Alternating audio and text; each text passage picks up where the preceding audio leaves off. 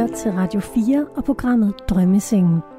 Et portrætprogram, hvor jeg med udgangspunkt i en personlighedsprofil portrætterer en række kendte mennesker. Da jeg parkerer min lille Peugeot 107 hos dagens hovedperson, er det næsten som om den forsvinder i hans vognpark.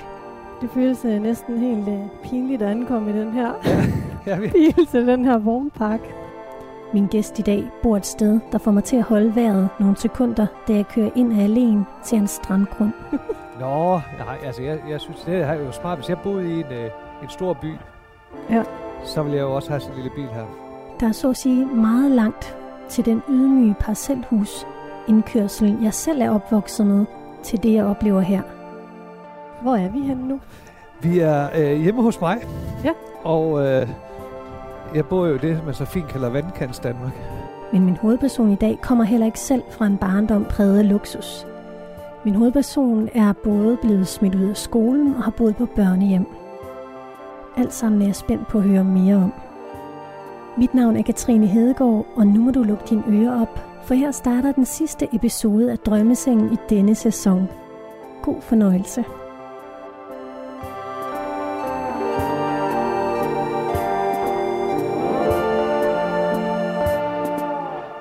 Har du været hjemme med din mormor og morfar og stjæle de her øh, senge? Det er fra mine svigerforældre. Det er fordi, okay. Ja. ja. Jeg synes, skal vi ikke ligge sådan, at, vi, at man kigger herud? Så Jo, hvis vi så gør det herop. Hvis nu jeg slår den lige op her, den første. Er der et trick til sådan noget her? Ja, det er der. Se, du er allerede gal på den. Er det, var det allerede forkert? Ja, Nå. du skal den ind igen. Så skal det ind igen. Ja, Så du passe på dine fingre, og så ud med dem her. ud med den her. Ja. Ja, Og så, så skal den simpelthen placeres der, hvor den skal være. okay, men det gør vi så her, fordi så tænker jeg, så kan man, så kan man ligesom se ud, ikke? Jo. Ej, der er jo simpelthen panorama-udsigt her. Ja, det er, det, er, det, er, det er dejligt. Og så hvis du faktisk kigger lidt her, så kan du se, at vi nærmest er i sådan en lagune. Ja. Øh, hvis du går helt herhen med mig. Så du kan se, at det går sådan lidt ind. Det gør også, at der er sådan ret lavt her, og vandet er rigtig varmt, Ej. fordi der ikke er så dybt. Og så har jeg jo de her to vandskutere til, at det ikke er sådan, at øh, man kan lege. Ja. Og til højre herfra, der, ligger der ligger Sæby lige øh, fem minutter på vand- vandskibet herude, og Sæby øh, er den by, jeg er vokset op i. Nå, men nu skal jeg lige slå den her ud. Ja. Sådan. Super. Jamen, skal jeg så bare ligge mig her på? Ja, gør det. kæft, det er det dejligt. Det skulle alle interviews jo være. Ja, ja. Ja. Åh, oh, det er mega varmt. Altså, jeg er, jo, jeg er jo født til sådan et vejr her, kan jeg godt mærke. Og jeg vil sige, når der er sådan et vejr her til Danmark, som det er lige nu, hvor der er lige om er over til 20 grader, så kan man simpelthen ikke være et sted på jordkloden, der er bedre end her. Nej, Er du enig? Ja. helt enig. Og så kan du bare lige hoppe i vandet dernede. Og, det- og lad dig mærke til, hvor rent det er. Ja, At det er simpelthen så klart. klart. Ja. men Jakob Riesgaard, ja. jeg har simpelthen glædet mig sådan til, at jeg skulle komme. Jeg har også glædet mig. måtte. Ja. Jeg har, jeg har også glædet mig. Jeg rykker lidt frem, så jeg kan se dig. Ja. Det er sådan en uh, form for, Freud han talte jo om det der talekuren. Det handler om, at man, man egentlig ligger ned. Det er derfor, vi ligger ned. Ligesom man gør ved psykologer på film. Så. Ja. Nå. Og så, øh, så lader man bare sådan tankerne flyde, så kan du lade dine tanker flyde lidt ud i, i havet her. Så du behøver ikke kigge på mig hele tiden. Nå, nu skal jeg lige præsentere dig lidt. Ja, tak. Du sagde, at øh, du trives godt med den her varme her. Det er også måske, fordi du er halvt italiener, Ja, nemlig. Og du er faktisk et resultat af et møde op ad en kirkemur mellem en italiener og en 17-årig Frederik Sauner-pige. En, øh, ja, en, en dybvadpige, det er ikke det er sådan lidt syd herfra, en 20 km syd herfra. Okay, Jeg boede på en, en gård. og hun var på studietur til Gardasøen. Mm. Det har du fortalt om mange gange. Ja. Jeg synes, det er en rigtig fin historie. Ja. Derudover så er du en succesfuld forretningsmand, med ikke en helt snorlige vej til din succes. Nej. I starten af nullerne, der stiftede du Cool Shop sammen med brødrene Mark og Mike Nielsen. Faktisk så havde de startet et par år tidligere. Altså købt domænet, fordi de solgte sådan øh, en gros, altså til andre forretninger, ikke? Ja. Og jeg begyndte at handle ved dem i min internetbutik, og blev egentlig enige om, at de kunne godt bruge lidt hjælp til det der online-handel der, og noget af det internetbutikker ikke rigtig havde øh, nu dengang, det var rigtig gode købmænd, og det, det er Mark, og så passede det jo fantastisk.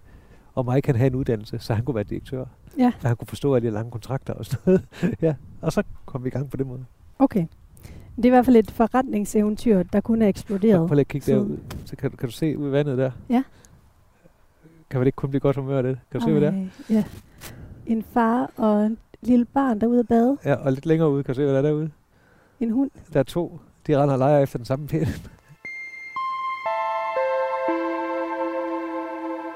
Det er bare ren idyll, det her. Ja. Ved du hvad, altså jeg skal lige have de der colaer, dem har jeg helt glemt Åh, herovre. oh, nej, det kan jeg du rejse tage. Jo, det kan du tro. Er du lidt, er du Altså, der skal du lige huske, du er sammen med en halv så alt det der med at gå ind os på fortoget, eller lade døren blive åbnet, eller lade ping, og alt det der, det, det, det, det skal jeg gøre, for ellers så, der bliver det lidt OCD-agtigt. Okay, Så hvis du, du rejste dig, for eksempel, og gjorde det her, så er mm. Jamen, det er helt jo Ja, okay. okay. med mig. Og det er, ikke for, det er ikke fordi, jeg synes, at kvinder ikke kan og sådan noget. Altså, det er ikke sådan i, jeg ved godt, det er, ikke, det er nærmest ikke politisk korrekt længere at være gentleman, men jeg synes, det bare vil være synd, Tak. hvis de forsvinder. Jeg synes, det, det er dejligt en gang imellem at opleve. Det er sjældent, man oplever det som kvinde i Danmark efterhånden. Ja, det er fordi, vi ikke tør. Nå, men det er jo en helt anden Nå, snak. ja, det er det. Ja. Hvordan vil du ellers sådan øh, præsentere dig selv? Hvad er vigtigt at fortælle? Mm. Jamen, jeg synes jo, det gjorde det fint. Jeg vil jo, jeg vil jo allerhelst, i stedet for det der med forretningsmand og, og hvordan man er lavet, øh, at bare gerne være kendt som en, øh, en god øh, kammerat og et ordentligt menneske, og forhåbentlig også på gode dage en god far. Ikke? Det synes jeg er en af det, der betyder allermest. Ja. Er du far til to tvillinger? Ja, To tvillingepiger? på 10 år.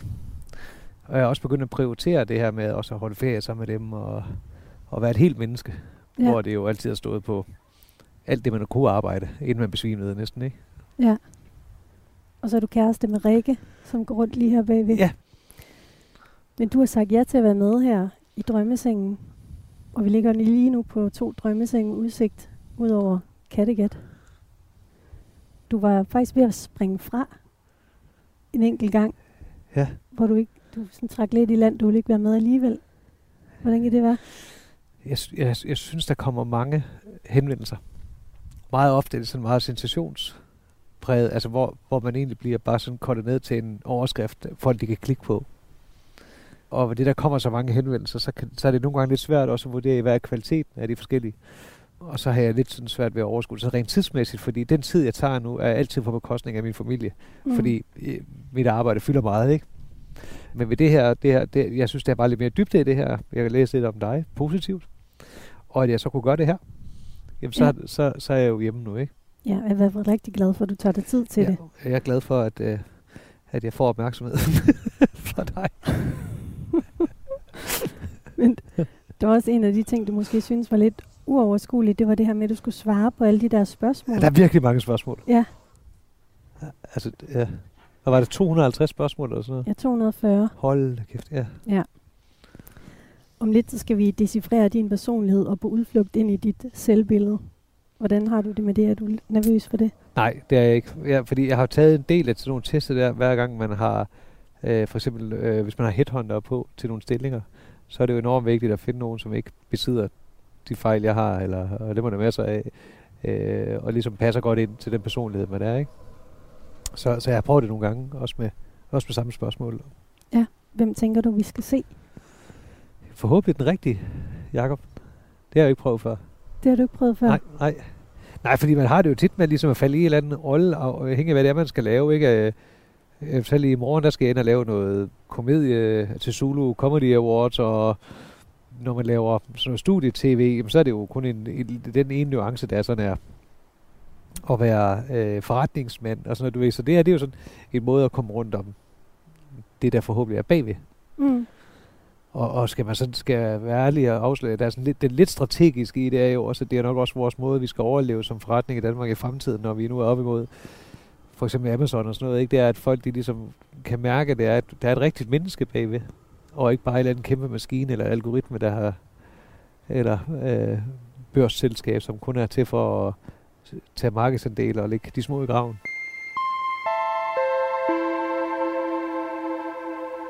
Der skete det, du har svaret på de her spørgsmål, og så har en psykolog, der hedder Charlotte Råby Jacobsen, hun er erhvervspsykolog, og så hun lavet øh, fem hypoteser til mig. Ja. Som sådan øh, alle sammen dykker ned i din personlighed. Ja.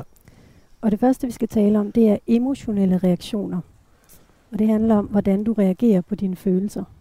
Hvordan ser din øh, hverdag egentlig ud? Er den travl?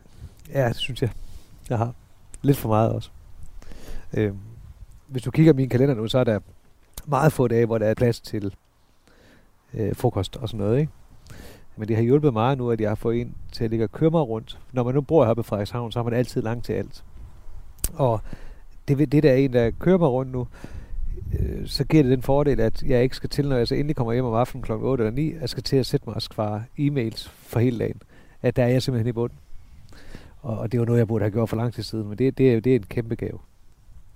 Men jeg, altså jeg tror, at det at være selvstændig, det er kronisk dårlig samvittighed. Hvis når du er på arbejde, burde du være hjemme, når du er hjemme, burde du være på arbejde. Mm. Men det blev bedre. Ja. ja. Det svarede måske så på mit næste spørgsmål, fordi mit indtryk var, at du havde svaret på alle de her spørgsmål, mens du kørte på motorvejen. og det undrede mig lidt over. Men det er som, fordi du har haft en chauffør. Ja. Ah. Ellers tænkte jeg, hold da op, du var godt ja, travlt. Ja, nej, ja, nej det, det, er altså godt nok med chauffør. Nu, nu holder den faktisk ikke her, fordi den er ved at blive kørt klar til turen i aften. Ja. Hvor jeg stikker afsted til Sjælland igen. Ikke? Så, så efter vi har spist sammen med ungerne i aften, øh, og de er lagt i seng, så sender jeg mig bilen og kører til Sjælland, overnatter der, og så er jeg klar kl. 8 i morgen tidlig til næste ja. projekt. Ikke? Ja. Hvordan har du det i al den her travlhed? Jamen egentlig, det er jo det sket ikke, fordi nogle dage, så tænker man, ej, altså kunne man ikke bare sælge det hele, og så, det, så bare kun have en strand, rund strandbar på en eller anden lille ø, ikke? Hvor det eneste, eneste bekymring, det var, at man havde nok tomatjuice til Bloody Marys i aften.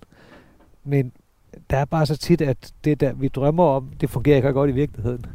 Og, og nu er det så også, fordi nu ligger vi jo her sådan lige efter, eller slutningen af coronaen, ikke, hvor det er halvanden år siden, man har haft en rigtig ferie og sådan noget. Altså der, hvor man helt kunne trække stikket. Vi har jo lagt fuldstændig ned i internetbranchen. Og det gør også, at man trænger enormt meget til ferie. Men jeg ved bare, lige snart det er en, en uge ind i ferien, så begynder benene at køre lidt. Ikke? Også, nu, skal der, nu skal der ske noget igen. Så i, i bund og grund vil jeg bare sige, at jeg har fået alt, jeg nogensinde har drømt om. Og så skal man også lade være at være et skarn og, og brokse over, når man, når man så er der. Altså ligesom danskere, der siger i dag, åh, nu er det for varmt, og når der så regner, åh, det er aldrig godt vejr i Danmark. Ja. øh, så nej, jeg, jeg vil faktisk sige, at jeg, jeg er ret vild med det aktivitetsniveau, der er nu. Jeg læste et interview med dig, det er godt nok nogle år gammelt, men øh, i det interview, der fortalte du, at du kun ser dine børn om tirsdagen, eller du kun så dine børn ja. om tirsdagen, ja. og du kun sover fem timer om natten. Er det stadigvæk sådan, dit liv er? Ja, jeg tror aldrig, jeg kommer til at sove meget. Det er, det er lige meget, hvornår jeg falder i søvn. Om det er klokken 9, 10, 11, 12 om aftenen, så vågner jeg altid fem timer efter. Jeg ved ikke, om det er sådan en figur, man kan have, men, men det, det, det passer ret godt til mig. Og faktisk sover jeg meget mere end det, så er jeg nærmest mere træt dagen efter. Øh, det, det der med børnene, det er jo netop det der med, at jeg har de sidste par år, efter jeg blev 40, jeg er 44 nu, ikke? Så, så har jeg fået meget mere respekt, også for de ansatte, for det der med at være det hele menneske. Altså, øh, nu er de jo også længere vågne, ikke? Øh, nu ser jeg dem nærmest hver dag. Men tidligere, da de skulle sove der kl. 6-7 stykker om aftenen, hvad nåede jeg da ikke hjem at se dem på andre dage end tirsdag og hver anden fredag. Og så selvfølgelig weekenden, ikke? Ja, men det er simpelthen fordi, de går senere i seng, du ser dem mere nu. Ja, til gengæld så alle de børnebilleder, jeg har, hvor de er baby, der sidder jeg med en telefon i hånden og kigger ned i det. Hvordan har det med det? ja, okay. jamen, det, jamen, det, er, det er frygteligt. Og, og, øh, men du kan jo ikke leve øh, bagud, så øh, ja, det handler bare om at være mere nærværende nu. Og hvis du lader mærke til en af bilerne, der holdt derude i indkørslen, så var det da også en Marco Polo, hedder den. Det er sådan en af de der sådan semi-autocamp, hvor der er et lille øh, et te-køkken i og to plus, og, og der kan sove fire dage. Så øh, det er jo så min intention om, at nu skal vi i hvert fald i naturen, ungerne, mm. hver gang vi har mulighed for det. Ja, det eller, er din eller intention. pøle rundt her i vandet, ikke? Ja. Det er vi gode til. Hvad gør du, øh, når der er noget, du har lyst til? Så gør jeg det. altså, jeg, jeg er ikke sådan vanvittigt god til at behovsudskyde. Og det gør jo også, at Rikke nogle gange synes, hun har tre børn. Altså, det går fysisk ondt i maven på mig, hvis jeg skal sige nej til noget fedt. Hvad skal der til, før du bliver vred? Den er svær. Det er meget, meget sjældent, at jeg er vred. Altså, jeg kan godt være bestemt og sådan noget, men der, der skal sætte meget til. Jeg, jeg kan ikke engang så lige... Øh, jo, folk, der ikke holder, hvad de lover, det, det, det, det kan jeg godt have, have det svært ved. Men ellers så skal der godt nok meget til. Altså, jeg tror bare generelt, det er nemmere at motivere øh, folk og sig selv og sådan noget med, med positivitet og så videre. Så tror jeg også, at jeg er født med ret mange endofiner, sådan default i hjernen hver morgen, jeg vågner. Og det, det er jo klart en uh, fordel også til at som regel at være godt humør. Ja. Du ligger med din telefon og dit, uh, dit ur. Du skal lige holde øje med lidt mails og noget, eller hvad? Ja, ja. Nej, det var fordi den ringede, den vibrerede. jeg, jeg troede, jeg havde slået den fra. Men der kommer, altså det her, det er inden for det sidste minut, så der, der kommer lidt øh, beskeder ind. Hold Men det er så også fordi, at jeg er ved at være færdig med et feriehus, som jeg glæder mig meget til. Skal, skal være, det må jo gerne være færdigt til ferien nu. Ja. Ikke? Vi Sådan på i privat hus. Og det er fordi, jeg er egentlig glad på ferie, hvis jeg har en privat pool og en dinner tonic. Det lyder da også bare Så, skønt. så, får, så får børnene en god far på ferien. Som også siger ja til lidt mere, hvis jeg lige har fået to dinner tonic. Hvor skal du have ferie i hus henne? Jamen, det er jo på danskernes foretrukne destination på Costa del Sol. Klassisk. Og det er fordi, ja, det er det min klassiker. Og, og ved du hvad, det smukke er, at det er på fastlandet i Europa, så får jeg ikke økulder, og det er kun tre timer fra Aalborg. Så det er faktisk hurtigere for mig at sidde med en, en drink en, en torsdag aften i Spanien, end det er at køre til København. Det er vildt nok. Ja. Nå, der er noget i din profil, der viser, at du ikke altid er helt tilpas, når du skal tale foran mange mennesker. Kan du genkende det? ja. ja, altså ikke med menneskerne, men med mig selv. Ja, ja. Ja. Nu er du jo en af løverne i løvens hule. Hvordan har du det altså, med at være foran kameraet? Ja, det har jeg sådan set fint. Altså, det, jeg, det, jeg, det lægger jeg nærmest ikke mærke til. Det er ikke sådan, jeg, at min puls stiger, eller jeg får svedt i håndflader. Det gjorde den lige den første halve time. Det var en fed fornemmelse, fordi jeg netop skulle sidde i en stol, jeg jo selv har set i flere år i tv, ikke? Og, og så og havde Christian Stadil jo en mand, jeg respekterer enormt meget, en, en, en god kammerat, jo siddet der i, i flere år også, ikke? Og, og, så det var sådan lidt, kunne man nu med respekt fylde den her stol ordentligt ud, ikke? For ham også. Men øh, der er sådan en produktion nu om dagen jo også død professionelle. De er vildt gode til at få en til at føle sig hjemme ret hurtigt. Mm. Så jo, det er... Jeg trives lige så godt som det, vi sidder og gør nu, om jeg sidder derinde. Nu læser jeg den her emotionelle reaktioner hypotese ja. op for dig. Ja. Jakob er som regel rolig og har et godt overblik. Han har ikke tendens til at bekymre sig om de små ting og kan håndtere pressede situationer uden at føle sig stresset. Han er som udgangspunkt positiv, men har også temperament og en tendens til at agere impulsivt for at imødekomme sine pludselige indskydelser og behov. Jakob kan føle sig lidt utilpas og selvbevidst i ukendte situationer, hvor han for eksempel bliver vurderet eller skal tale foran mange mennesker. Nej, det, det er forkert. Den, det der er rigtigt, det er, at jeg er ikke, jeg er ikke sådan en, der, der sidder og vender hver lille detalje. Til gengæld, så kan jeg godt blive stresset, hvis der er for mange ting samtidig. Og folk ved jo ikke, når vi har 25 selskaber, om de er nummer 100, der ringer den dag, eller den første. Og det glemmer folk nogle gange lidt, at øh, jeg lige skal bruge tid på at skifte kasket for at sætte mig ind i et spørgsmål om malingbranchen, når jeg lige har siddet og snakket om kød med en anden virksomhed, jeg har. Mm. Ikke? Og så vil jeg sige, lige nok det der med at stå foran mange mennesker, betyder intet. Jeg tror faktisk, du refererer til noget andet. Fordi selvom jeg har forstående bifald for 500 mennesker, hvis jeg så er en, der bagefter går hen og siger, øh, du snakker godt nok noget hurtigt, Jacob, så er det det eneste, jeg har i, i hovedet på vej hjem, det er, åh, du snakker også så hurtigt, du skal stoppe med det. Ja. Jeg glemmer helt de 500 mennesker, der står op. Så det, det er egentlig det eneste, men det er ikke sådan, at inden jeg går ind på scenen, at min puls overhovedet er steget, Nej, eller er nervøs. du er helt tryg ved... Ja, tvært, tværtimod øh, har det nogle gange irriteret mig over, at jeg ikke kan mærke det mere. Ja. Men jeg tror nok, jeg har gjort det for meget. Og prøver også at holde pause lidt for det nu.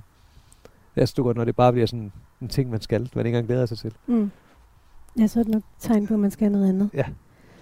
Jamen, jeg ved ikke, hvorfor den er bonget ud på det. Jakob kan føle sig lidt utilpas og selvbevidst i ukendte situationer. Nej, det, det ved jeg heller ikke. Men det er også, altså det her viser også igen, at forhåbentlig kan 240 spørgsmål ikke definere et menneske helt, jo, ikke?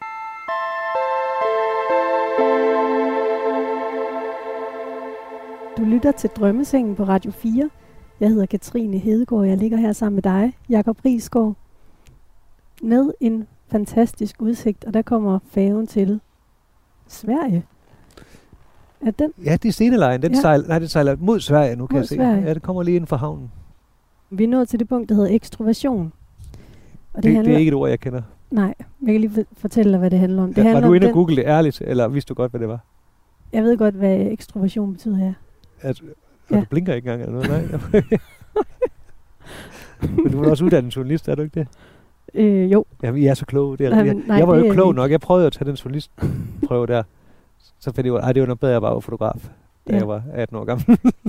ja, du har drømt om at blive radiovært. ja, jeg drømte om at blive journalist. Først radiovært var jeg, og så ville jeg være journalist, men det var jeg ikke. Det kunne jeg godt mærke. Det var der nogen, der var klogere til end mig. Men nu er vi nået til ekstroversion. Ja. Det betyder den mængde energi, vi retter udad mod vores omgivelser Ja. og vores behov for at blive stimuleret udefra. Sådan noget med altså folks anerkendelse og sådan noget, eller? Ja, og sådan, hvor du henter din energi, Ja. om det er, når du er alene, eller når du er sammen med mange andre. Ja. Du har en, en rigtig spændende livshistorie. Vil du ikke fortælle mig sådan lige kort, hvor du kommer fra? Jamen altså, ja, som sagt, min mor var de her 17-18 år, var på en tur i Italien, og øh, det var sådan lidt sødt, fordi min mor, hun har sendt min øh, mors kusine med, som jo hovedets vidner. Øh, og øh, så tænkte hun, så var der nok mindre risiko for, at de lavede noget dumt. det var der så ikke. Øh, så hun tager hjem igen til, til Danmark, og, og den her lille gård, vi boede på i Dybbad, eller min, min mor boede, som min mor og mor var på, det var måske ikke det, det, det, var måske ikke det hotteste at så gå tilbage og sige, at man øh, var blevet gravid på en ferie, vel? Hun gik stadigvæk på seminarie. Og, og øh, jeg havde jo en fantastisk øh, første barnsår ude på sådan en gård der, hvor jeg blev behandlet som blommen i dag af min mor og mor fra... Min mor var jo heldigvis stadigvæk, og, og rette rundt på sådan et hølloft og sådan noget. Fantasi lærer man virkelig at have det, sådan et sted, ikke? Hvor det hele var en stor legeplads, ikke? Ja, for du kom til at bo hos din mor og morfar. Jeg var i hvert fald der det meste af tiden, om det sådan, med det der her adresse der, det ved jeg faktisk ikke, men, men jeg var der hele tiden, og når øh, min mor hun havde en, en, en kæreste, eller andet, så cyklede jeg bare derud til Dybvad, øh, og så cyklede min mor med mig møde, ikke? Øhm, Hun var også kun omkring 18 år, din mor. Ja, ja, hun var det med rigtig ung, ja, Ja. og, og, og jeg vil bare lige skynde mig at sige også, at min mor har hverken drukket eller øh, slået mig eller noget andet, eller hun var bare en ung pige, du ved, som også skulle igennem nogle kærester, før hun øh, fa- fandt det rigtige sted, ikke? Men når man har sådan en enig mor der og sådan noget, så blev jeg lidt en rod, og jeg havde sådan en pubertet med kæmpe P, altså. Det var virkelig hårdt, så jeg, og jeg har ikke været så god til autoriteter nogensinde og sådan noget, så øh, vil jeg se som styrke ved mange mennesker, indtil en vis grænse, ikke? Så jeg kom ind på sådan et, et børnehjem, ungdomscenter, der var fra 5 til 15-årige børn der, og, det var, og der var lavet jeg også lidt for meget ballade op, ikke? Og, og fik så til sidst, da, da jeg gik i 9. og 10. klasse, min egen lejlighed af kommunen, hvor øh, jeg så kunne bo tæt på skolen. Det gjorde jeg, jeg var enormt moden, synes jeg selv, i en meget ung alder, ikke? Og det gjorde også, at jeg bare kastede mig ud i de ting, der jeg har aldrig set mig selv som sådan en, der bare skulle arbejde på en, en virksomhed øh, på et samlebånd. Så begyndte jeg at lave radio, da jeg blev smidt ud af skolen. Det var der, de begyndte at blive sådan semi-professionelle i radiostationer, altså kunne betale lønninger og sådan noget, ikke? Og tænkte, at jeg skal være journalist. Tog på Mediehøjskolen i Esbjerg og fandt ud af, at jeg var ikke dygtig nok til at være journalist. Og jeg mener, at det er ikke engang for at rose dig. Øh, det, det krævede noget, jeg ikke kunne. Og fandt så ud af, at jeg kunne bruge min viden om medier til at lave det her internet, som var helt nyt dengang i 96. Ikke? På Cool Shop, eller i Cool Shop, der har I et motto, der er vildere. Ja. Hvordan har du det med adrenalinskabende oplevelser? Ej, det, det, er næsten det bedste, jeg ved. Jeg lærer mig det, jeg, vi har en, en racerbil sammen, som vi ligger og kører race i nede i Spanien også, på en, på en racerbane, hvor øh, altså fra du sætter dig ind i den bil, til du stopper der, der det eneste du tænker, det er, ja, nu skal jeg dø, nu skal jeg dø. og hvis du kigger derude, så ligger der jo også to øh, vandskuter, eller hvad hedder sådan noget, ikke? Og hvis du kigger på dem, så er det faktisk to forskellige. Den ene, det er sådan, et, en, sådan en Honda Goldwing, sådan en, der med øh, 150 km i timen kan flyve hen over bølgerne, hvor den anden er sådan, du kan lave tricks på, du, du kan komme ned under vandet og sådan noget. På. Wow. Så de, de kan to forskellige ting. Og øh, hvis, hvis øh, du kigger ind, kan du se, der holder en, en bus derinde i vinduet. Sådan en gammel folkevognsrobrød. Ja, Kan du se ja det? hold op, ja. Det er gæsteværelset. Men hvis ind bag ved dem, der er der sådan to simulatorer til øh, racerbil.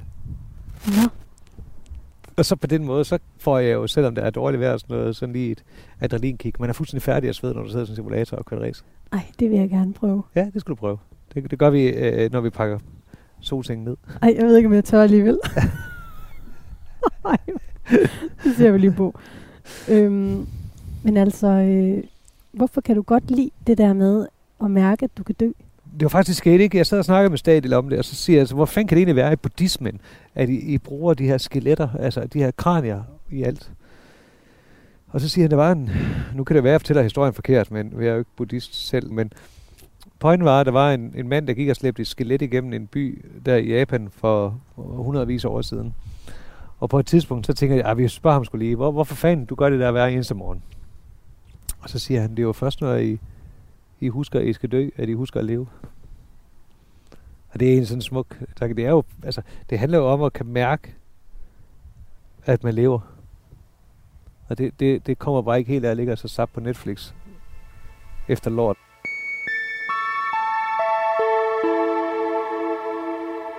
Apropos adrenalinskabende oplevelse, så havde du en ret vild oplevelse, da du var dreng og fik arbejde i en grusgrav. Ja, nej, kan du huske? Har du fundet den? Ja, vil du ikke fortælle mig Jo, den historie? Ej, det, der, det er sindssygt, mand.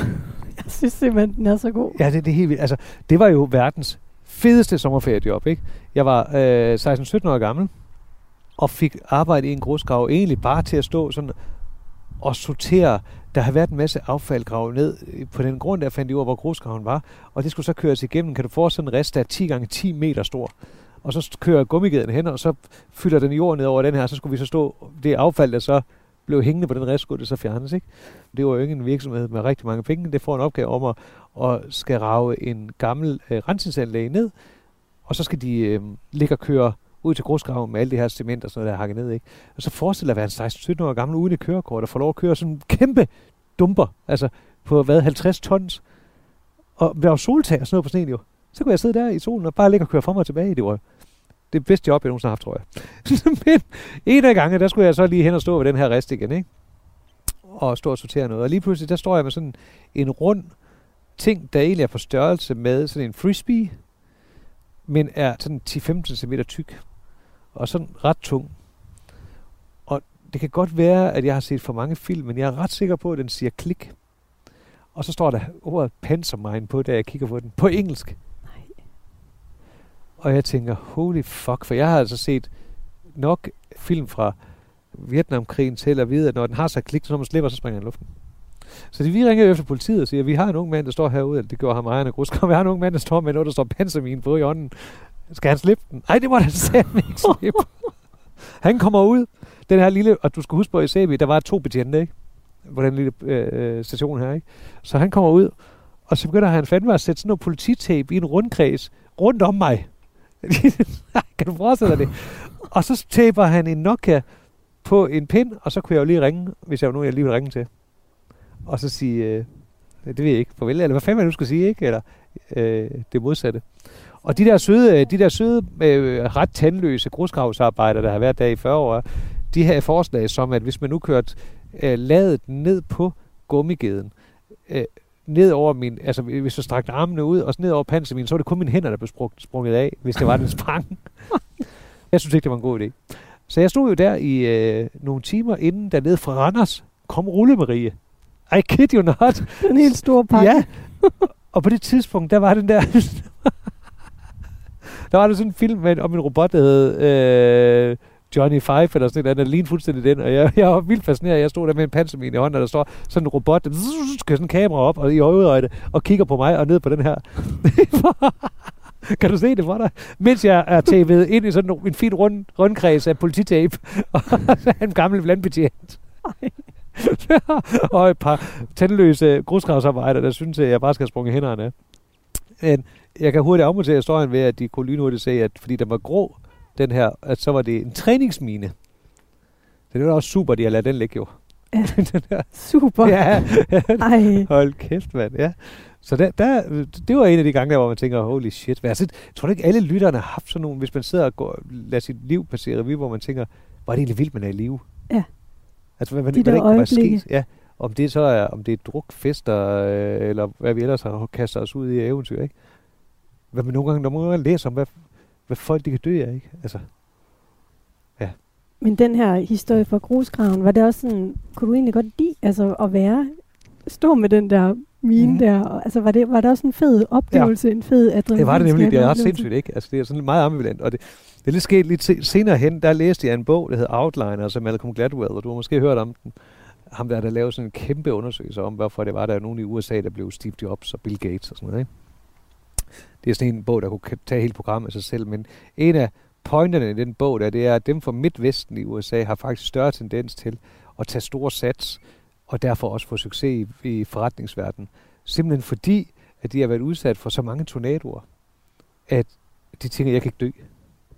Altså rigtig Altså, tornado. de har simpelthen sådan nogle nærdødsoplevelser, mange flere end end normale mennesker har, fordi på grund af deres ekstreme vejr. Er det ikke ret Jo, det sindssygt? er vildt. Ja. Ja. ja. Og det gør os simpelthen, øh, det gør noget positivt ved mennesker.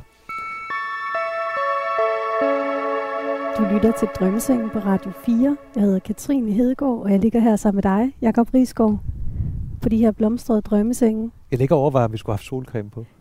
Jeg har noget, hvis du vil have noget. Er det rigtigt? Jeg har specielt begyndt at få det sådan med min, min næse. Det er fjerde gang i år, at den er skaldet. Og så tænkte jeg, tænk hvis nu man får sådan en eller anden de der hudsygdomme, ikke? Jeg og så jeg får et kæmpe modersmærke på næsen. Ej ja, på det, det der. Ja. Så er det din skyld, at jeg har, at jeg har sådan en kæmpe vorte til løvens hudoptagelse om en måned, når vi sætter os derind. Så, så nu tager jeg lige kun på næsen. Og det er jo ikke nogen, der kan se os herude i haven, så jeg kan godt gøre den helt hvid jo. Jamen det bliver ret godt absorberet, det der. Jeg, jeg gør det det? Ja. Den er god, og det er... Oh, det ser, det ser dyrt ud, det der, du bruger. Det er en 50 plus. Har jeg, har jeg fået på nu? Kan du se det? Ja, den er bare helt den er helt, ind. Den er helt okay. Tak. Det var sødt af dig. Ja, skal du også sætte det på, ja. Hvis jeg kan komme til for alt det her udstyr. Ja. du har sådan en mikrofon, der er hvid. Resten, det er helt for. Jeg ved, om det også bliver absorberet. ja. Nå. Nu læser jeg den her ekstroversion op for dig. Ja. Jakob er meget tydelig omkring, hvad han vil. Han søger indflydelse og beslutningsret, og vil ofte gå forrest og tage en lederrolle i de kontekster, som han indgår i. Jakob har fart på og søger udfordringer, som tager ham helt hen til kanten, der hvor der er lidt farligt og virkelig noget på spil. Han bliver nemt begejstret og vil oftest skabe en positiv energi omkring sig. Han er dog ikke udpræget social og investerer primært i sine nære relationer. Det er så rigtigt det Og det er fandme godt set det der. Om det er godt. Så Fordi er vi igen. Det er spøj. Jeg var lige det er også mere, som du skulle, om du skulle skifte hende ud. Nej, men altså. Det er faktisk ikke, fordi jeg er partner med Mark der, ikke, som jo er som type en, folk vil gætte på, er sådan en, du ved, der vil have det bedste hjemme i familiens skød med et par nære venner, ikke? Men det er lige modsat. Øh, Rikke lavede mega sødt en surprise fest til mig, da jeg tror, jeg blev 35 eller sådan noget, ikke? Har, ude på en restaurant. Din kæreste. Og min kæreste Rikke, ja. Og, og der var 50-60 mennesker, det kan nok ikke engang gøre det. Og jeg kan huske, at jeg sagde til hende, efter jeg havde fået lidt vin og noget, at det var først, da vi kom hjem til os selv, hvor det så sad de 10 rigtige, dem der blev hængende, ikke? at det blev rigtig hyggeligt. Og jeg tror, det er lidt med, at jeg godt vil mærke mennesker, og det er svært, hvis det er for stor gruppe. Og at jeg kun har det godt, hvis alle har det godt. Så, og jeg kan simpelthen ikke nå rundt og, og sikre mig, at alle har det godt, hvis vi er for mange. Altså, der var ikke sagt, det ikke er sjovt nogle gange at komme til en, en festival eller stå på bordene, ikke? Men det fedeste, det, det er de, de, der, de, de, de små privatfester, inden man gik i byen. Vi er nået til det punkt, der hedder ja. åbenhed. Ja. Det handler om, hvor åbne vi er over for nye oplevelser af forskellige slags, og vores indstilling til forandringer. Ja. Mm, hvornår ved du, at du har en god idé? Når vi lige har prøvet det af. For jeg må bare sige, jo ældre jeg er blevet, jo mere at det går op for mig, at jeg ved ingenting. Altså, før der var jeg, jeg kunne sådan ikke smage, at ting ville blive en succes. Ikke? Altså, jeg, kunne, jeg kunne se det for mig fysisk. Og det kan jeg sgu stadigvæk tit, men, men jeg har også erkendt, at jeg, jeg tager bestemt også fejl. Og Løvens Hule er jo et, sådan et ret konkret eksempel, folk de kan følge med i, hvor vi laver nogle investeringer, og det er jo altså ikke alle sammen, der bliver til guld. Tværtimod. Og derfor er jeg glad for, at man fra DR's side vælger at lave de programmer der, hvor man følger os bag facaden, for at se, hvor svært det kan være nogle gange. Og nogle gange, øh, selvom jeg synes, det er en fantastisk idé, så tager kunderne bare ikke imod det. Øh, at du, så er det jo markedet, der taler og siger, det har vi ikke brug for det her. Så, så svaret er, at, at jeg ved det nu, når, når jeg lige har fået lov til at stressteste det hurtigt ved rigtige forbrugere, altså ægte mennesker, og ikke med analyser og spørgeskema og alt muligt lort. Ja. Jeg hader spørgeskema. Ja, det har du jo fundet ud af. Ja. Men det er fordi, jeg tror, vi har et billede af os selv, og så er der den ægte os. Det er meget interessant også i forhold til det her. Ja. Altså et ja. billede af dig selv, og så ja. den ægte. Og det er jo så spørgsmålet, at hvad vi snakker ud fra nu. Jeg snakker kun efter bedre viden. Jeg, har, jeg bestemmer for, at du kom i dag, jeg vil være helt hulisåben, ikke? Og det har jeg også været, men i virkeligheden ved jeg jo ikke, om det er bare mit eget selvbillede. Det er lidt ligesom ens egen stemme lyder anderledes, når man lytter den igennem sit kranie, end hvis du gør det ud af mikrofon, ikke? Og måske du også har sådan det samme med din personlighed.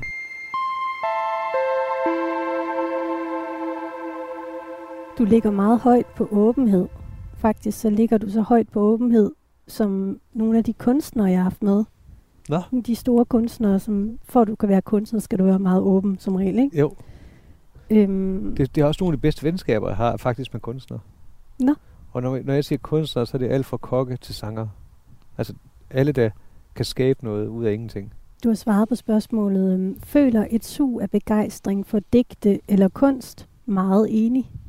Ja er fascineret af mønstre i kunst og natur. Enig. Ja, øh, jeg ved sgu ikke. Jeg synes, det er åbenlyst, at alle mennesker ville svare meget enige i det der. Altså, vi må jo alle sammen have siddet med en, en klump i halsen, og, og, øh, og grædt, hvis man har hørt et smukt nummer. Og lige nu, der har jeg fundet et nummer, hvor det er så håndsvært, og Rikke jeg, vi sad og lyttede ned til faktisk en fest med øh, Beyoncé og Jay-Z, ikke? det her power couple for USA, som i øvrigt er startet fra Nothing og boede i et slum, ikke? Og så er der en koncertoptagelse i sorte hvid, hvor de står for ende deres turné, foran de her 50.000 mennesker, ikke?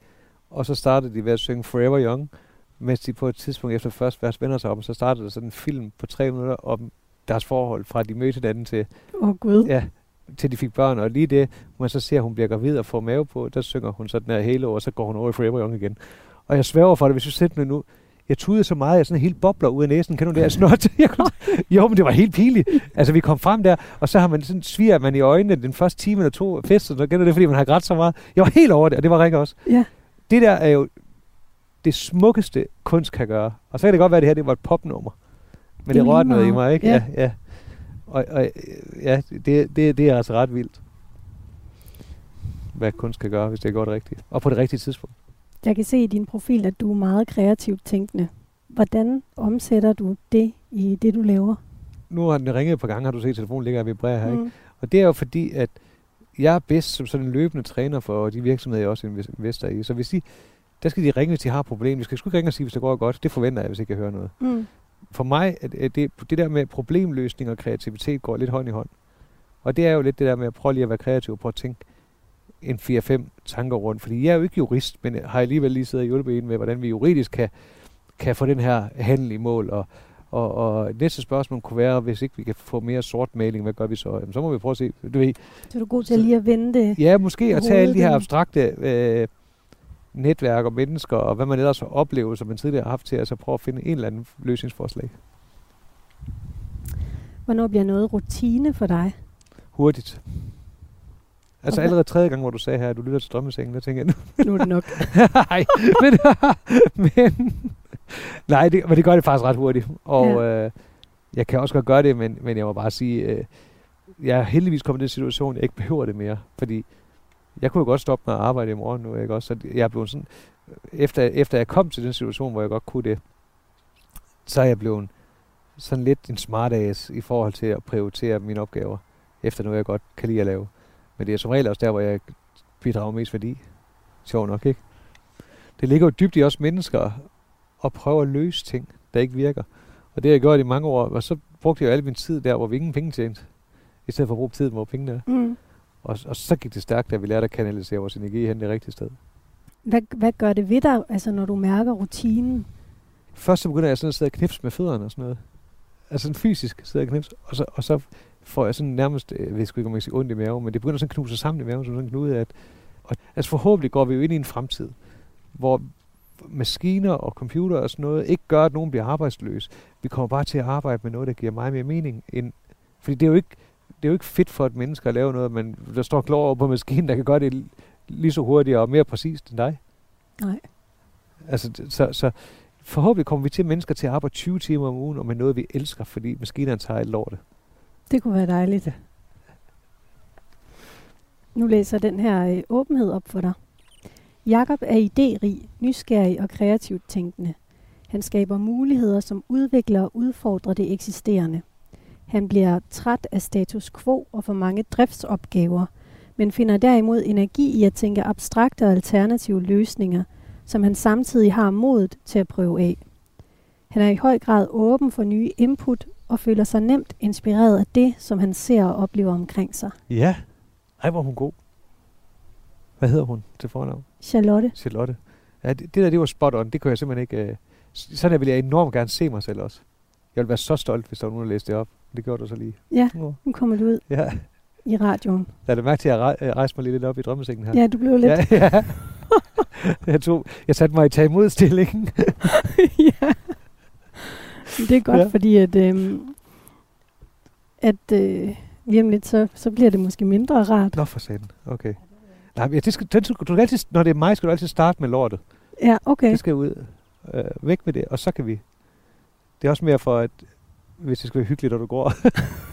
Ej, vi, vi slutter af godt igen. okay, godt, godt, godt. Nå, vi tager bare lige nu. lille dyk. Hop direkte ud i den. Sig det der med drømmesengen igen, og så hopper vi direkte ind i den. Nu er vi nået til det punkt, der hedder venlighed. Det handler om den rolle, vi påtager os i relation til andre mennesker, og hvor modtagelig du er over for andres opfattelser. Og der tror jeg, jeg starter med at læse op for dig. Ja. De, den første sætning, eller de første to sætninger.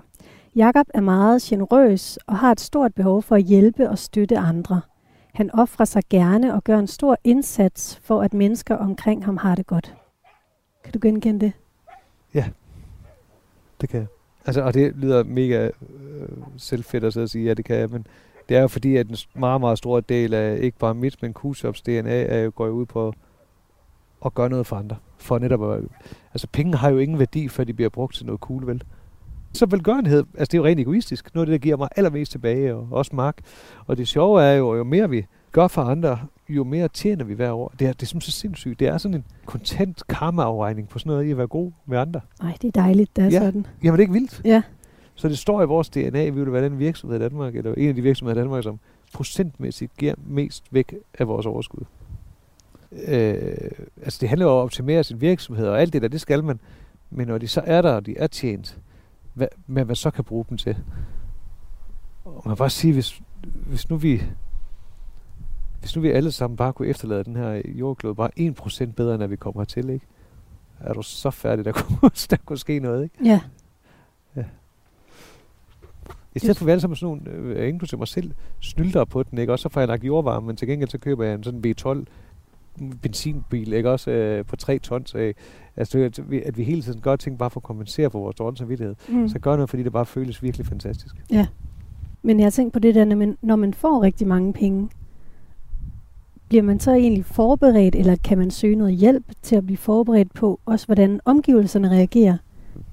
Jeg har været heldig at få en meget, meget dygtig... Altså, det er jo bestyrelsesformand ind i det, jeg kalder familieselskabet, som er der, hvor alle det, vi ejer, det ligger inde i, i det selskab, som sådan, udover at være dygtig forretningsmand, er en personlig coach omkring, hvad der, hvad der virkelig betyder noget i livet. Og noget af det første, han sagde til mig, det var, en god Jakob, det er en don. Og så siger han, hvad mener du med en don? Øh, Det er jo for at bruge det italienske. Mm. Så siger han, min don, det er sådan der sidder for enden af bordet. Og så læner han sig tilbage, og så kigger han stolt ud over, at, at alle dem, han holder af, de sidder og har det godt. Og de griner, og de smiler, og de sidder og snakker med hinanden og skåler. Mm. Det er jo rigtigt, ikke? Ja. Altså, det er jo ægte rigdom. Det er rigtigt. Det er værd at stræbe efter. Ja. Og det kan man gøre næsten uanset, hvor mange penge du har. Der er noget af din profil, som viser, at du også kan være lidt på vagt over for andre. Ja. Du har svaret, at de fleste mennesker vil udnytte en enig. Bliver mistænkt som Man kunne også godt have svaret meget enig, synes jeg lige, lytteren skal vide. Ja. Så det var ikke, jeg gav den ikke max der. Nej, nej, nej, det er rigtigt. Ja, Ja, ja. Det er sådan, Ja, Ja. det er også meget bare lige for... at- Ja. bliver mistænkt som, når nogen gør noget godt. Enig. Ja. Hvem, hvem er det, du er på vagt overfor? Jamen, jeg har oplevet lidt, det startede egentlig for mange år siden med Kusa, hvor at jeg får beskeder sådan altid i november, hvor der står, hej Jakob, det er Henrik fra folkeskolen. Øh, håber du har det godt. Ej, hold da kæft, sjovt at høre fra dig, Henrik. Det håber jeg også, du har. Forresten, kan du hjælpe med en god pris på, altså på Kusa, Ja, ja. hvor jeg tænker, så, har du, så drop bullshit og spørg om, hvordan jeg har det, hvis det er bare fordi du, så start ja, med det, ikke? tilbud. Ja. Ja. nu er jeg begyndt at kalde dem 1, 2, 3 venner. Før det hed de bare decembervenner. 1, 2, 3 venner, det er jo de der folk, jeg sådan lader komme ind i mit liv, fordi jeg synes, de er nogle spændende, eller dygtige, eller synger godt, eller hvad det nu kan være, ikke? Og, og vi har en rigtig hyggelig aften, og de plejer at komme op anden gang, og nogle gange med familien, og vi har en sjov dag, og så videre. Så tredje gang mødes, så kommer den der, forresten, Jacob, jeg har en god idé til en app. Mm. Eller, jeg har allerede en virksomhed, som godt kunne bruge. Du ved, altså, jeg, jeg, jeg føler mig nærmest sådan voldtaget af, hvis de nu bare var kommet frem med det, så kunne det sagtens være, at vi stadigvæk var lige gode venner. Men, men jeg, jeg kan ikke lade være med at overskrive alt det, der er sket før, som bullshit, indtil det Mm. kom frem. Ja. Så altid svisken på disken. Jeg vil hellere have lortet, inden øh, vi starter med alt det gode.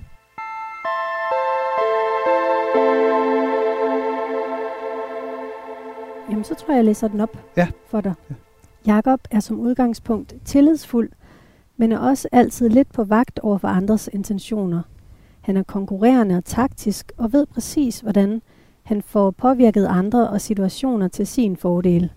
Jakob er meget bevidst om egne evner og i tale sætter dem gerne. Ja. Ja, det, du tror jeg er, det? er rigtigt. Ja. Altså, løvens hud er jo faktisk et godt eksempel på, at det ikke behøver at være pral, men når, det, når de nu står nogle gange, de der cases, der er blandt fem sultne løver, der godt vil investere i dem, så er det også vigtigt, at man er i stand til at formulere, hvad det er, jeg er god til, og de andre måske ikke er så gode til. Det der med konkurrerende og taktisk. Ja, men det er jo, det er jo fordi, mit, nu var jeg, sagde jeg jo til dig flere gange, at jeg ikke var så god, dygtig, som jeg kunne blive journalist eller så klog. Så jeg tror nok, min, min superhelte kraft i livet, det er jo nok at være meget, meget empatisk. Og når man er meget empatisk, så er du ret god til at mærke mennesker. Når du er god til det, så kan man ikke undgå at bruge det til en taktisk fordel nogle gange.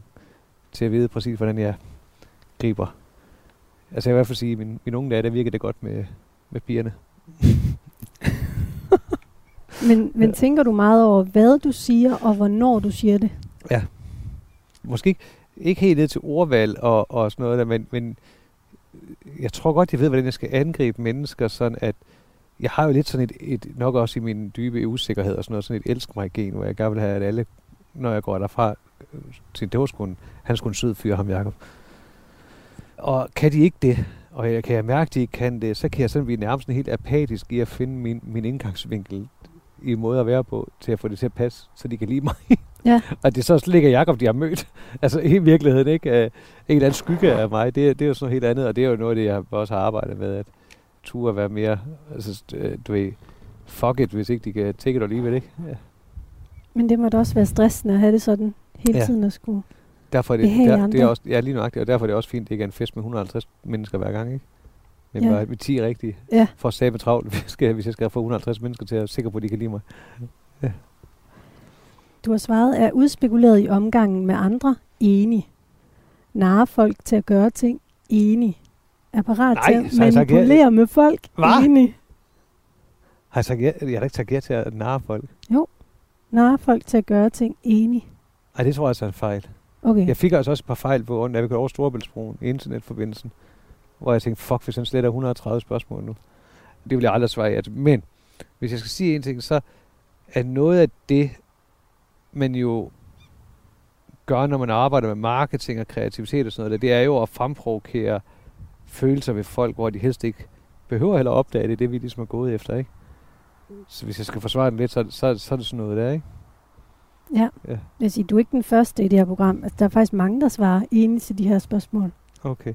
Det, så kan det jo være, fordi der er fejl i systemet, ikke også? Hvis de alle Ja, det- der tror jeg bare, at være, fejl i det er der. Men, men er du lidt udspekuleret? Ja, det kan jeg godt være. Hvis, jeg virkelig, hvis der er noget, jeg virkelig vil have, og noget i mål med, at stå, så det, det vil jeg godt tage på mig, det ord. Men udspekulere er nogle gange også for mig noget, hvor folk sidder virkelig lang tid og laver en strategisk plan for at få deres vilje. Det, sådan er det ikke med mig, men jeg kan godt være udspekuleret i forhold til at lidt eller Robinson-ekspedition og sikre mig, at jeg har opvagning hele vejen rundt ved alle, før jeg møder ind i mødet, hvis jeg ved, at jeg kommer til at møde modstand eller andet. Ikke? Og sådan noget. Lidt, lidt sådan ø-råd-agtigt. Mm. Det kan jeg godt finde på, ja. Og så ved jeg også godt, hvad jeg skal sige for, for hver især bedste side frem i forhold til mig. Ja. Jeg, jeg er meget hurtig til at, synes jeg selv, mærke mennesker, hvor de er og kommer fra, hvordan de skal tale til. Og hvordan, altså, hvordan kan man tale forskelligt? Ja, nogle mennesker øh, skal jo, kan du ikke bare sådan lige af, øh, forlange et svar med det samme. Du, de skal jo lige bruge tid til at tænke over det. Nogle kan bedst lide det med humor, nogle vil gerne have det lidt mere seriøsitet- og fakta osv. Vi er jo heldigvis helt forskellige. Og det, det plejer jeg at være ret hurtigt til at, at ligesom finde ud af, hvor, hvordan jeg kommer igennem bedst muligt. Det gælder også ved, ved medarbejdere. Altså, det kan, du kan ikke behandle alle ens, jo, fordi, det, fordi vi er forskellige. Mm. Jeg tror, vi går videre til det sidste punkt. Ja. Det er samvittighedsfuldhed, Ja. og det handler om, hvor stærk din beslutsomhed er, og hvor stort dit drive er i forhold til at nå dine mål. Ja. Hvornår er du sidst lykkes med noget, der er vigtigt for dig? I dag. Og hvad var det? Jamen, jeg kom lige fra bestyrelsesmøde. Da du kom, det derfor, jeg kom præcis Ja. til tiden, har vi aftalt det. Øh, og øh, der havde jeg et, et meget, meget stort projekt, der næsten ville fordoble værdien på virksomheden. Men jeg har også et kæmpe sats, der kan knække det hele. Og jeg ved godt, hvad jeg vil. Og, øh, og det lykkedes også at få hele bestyrelsen med på den beslutning. Så, så forhåbentlig vil jeg hver eneste dag, hvor jeg er på arbejde, kunne sige ja til sådan noget der, for ellers så har jeg ikke været min øh, løn værd. Hvad er det, der fanger din interesse? Åh, oh, det alt nyt. Spændende udvikling, teknologi, ting, der gør livet lettere. Alt, hvad der kan... Altså, du, meningen med livet er jo at være lykkelig så mange dage som muligt. Og øh, så alt, der overhovedet kan gøre mig lykkeligere, det, det suger jeg til som flue på en lort. Ja. ja. Og det er jo ikke sikkert, at sådan nogle vandskuter gør mig lykkelig. Men de er fandme sjove, og jeg griner, og jeg smiler, når jeg er der. Lige indtil i går, hvor den ene ikke kunne starte, selvom den er sprit ny. Så går det hen til, at det næsten ikke overvejer glæden. Altså bare irritation. Og der har hun jo ret også, din, øh, din kære Charlotte, var ikke det, hun hed? Jo. At der kan jeg godt blive frustreret, altså, hvis ting, der burde virke, ikke virker. Øh, om det er øh, mennesker eller ting, det, det er underordnet. Men, og det er også derfor, jeg stopper med at blive ved med at købe ting, fordi det er bare lidt ligesom at gå op ad et bjerg og blive ved med at putte ting i rygsækken. Nu bliver bare tungere og tungere i røven, ikke? Så du stoppede med at købe ting? Ja, så meget som jeg har gjort i hvert fald. Ja. Hvad mindre det gør en lykkeligere. Ja. En racerbil simulator. Nej, eller en, en robotplæneklipper. Ja. Det skulle da lykke. Bare det at sidde og kigge på den lavere arbejde. Jeg elsker det. Ja. Jeg har tre, der kører rundt her. På det her lille græs? Nej, nej, det her, det, det er sgu også græs, du kan. Nå, okay. Ja, du, ja, vi har, også, vi har også en have bag ved, bag, bag ved stranden. Ja, når jeg kan godt se en derovre. Ja. Nu læser jeg den her øh, samvittighedsfuldhed op for ja. dig, som er den sidste. Jakob er enormt målrettet og evner at kanalisere en utrolig mængde energi og indsats, når der er noget, han gerne vil lykkes med. Han udlever sine ambitioner, men er lyst og ikke er pligt. Jakob trives bedst med handlefrihed og kan hurtigt miste interesse og koncentration, hvis det ikke føles spændende eller vigtigt nok. Han træffer hurtige beslutninger, skaber handling og fremdrift og dvæler mindre ved detaljer og det, der bremser. Ja, det er virkelig godt. Skal Og det var heldigt, at vi ikke slutter med, at der var det et slutter, eller Det slutter under hej også. Jeg synes godt, det gjorde det godt med undtagelse et sted, hvor maskinen var i stykker. Øh, jamen, jeg synes, det er rigtigt, det der. Ja. Altså, øh, og nogle gange måske også så meget, at, at du, hvis jeg virkelig sætter mig et eller andet mål for, eller vi har en eller anden god idé, og det skal bare lykkes, at det måske, man måske får sådan lidt skyklapper på i forhold til de andre ting, man har, som for eksempel familie, børn eller, eller ens andre forretninger. Vi er faktisk øh, nået igennem. Vi er færdige. Ja. Hvad, hvad tænker du om øh, den her profil? Er det dit selvbillede, vi har talt om nu? Ja, som undtagelse af den, den ene ting der, så ah, der var måske to. Det var i forhold til det med... Med at føle sig utilpas. Ja, i øh, fordi det gør jeg ikke. Øh, og så synes jeg heller ikke, at jeg manipulerer med mennesker. Det kan godt være, der, der sidder en enkelt lytter og uenig. Det tror jeg faktisk ikke, der gør. Men det er jo kun fordi, du selv har svaret, at du gør ja, det. Ja, men det kan du ikke gøre for, at jeg over Storbæltsbroen og internet, det fejler vel? Nej, det var, ja ja, den undskyldning kan du godt komme med. Men ja, men uh, 240 spørgsmål, der vil ligne mig at have svaret forkert, fordi jeg taber koncentrationen. Mm. Men når det er så sagt, så, så synes jeg faktisk, det er spot on. Altså virkelig, det gør ja. jeg. Fedt. Jeg vil sige tusind tak, fordi du var med og bruge din uh, tid her. Det, det er mig, der takker. Jeg ved ikke, om jeg nu at slå dem her sammen. Det er jo ikke altså... Det er jo ikke sådan, de, de sætter dem i jysk nu om dagen. Nej, det er det ikke. Men du skal huske på, at det var jo en... Det var jo folk, der kunne finde ud af at pakke de der papirskort frem, man havde foldet ud i forruden, for at se, hvordan man fandt til København. Ja, ja, altså, de må have været gode til at folde. Ja. Der er nogle kompetencer, der er gået tabt der. Ja, det, det er, er der altså. Dyrket. Sådan. Du har lyttet til Drømmesengen, et portrætprogram her på Radio 4. Psykologen bag analysen af Jakob Rigsgaards personlighedsprofil hedder Charlotte Råby Jacobsen. Musikken er komponeret af Steffen Nordenstam. Programmet er redigeret af jeg, Snørgaard Alstrøm. Mit navn er Katrine Hedegaard, og du hører det her, det sidste program af Drømmesengen i denne sæson.